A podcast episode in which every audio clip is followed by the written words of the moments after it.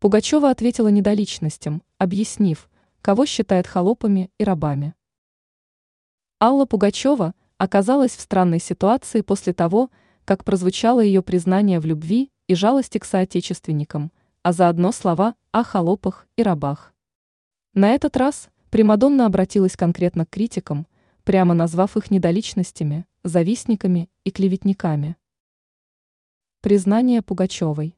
Алла Борисовна оказалась в поле зрения после того, как на несколько дней заехала на свою историческую родину по делам из эмиграции.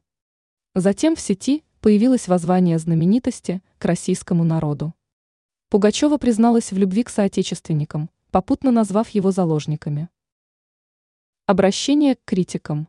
Порция критики вынудила Пугачеву обратиться к хейтерам, которых она прямо назвала завистниками, клеветниками, оголтелыми недоличностями, рабами и холопами. При этом Примадонна никого конкретно не упоминала, но стоит отметить, что ее отъезд в Израиль совпал с началом военной спецоперации России.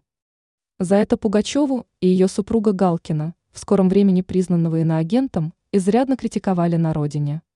Но Алла Борисовна поспешила пояснить, что любит и жалеет народ России, что она для него жила, пела, жертвовала здоровьем и личной жизнью, а критики пытаются оттолкнуть от нее людей. Несмотря ни на что, Пугачева продолжает верить, что армия поклонников не предаст ее.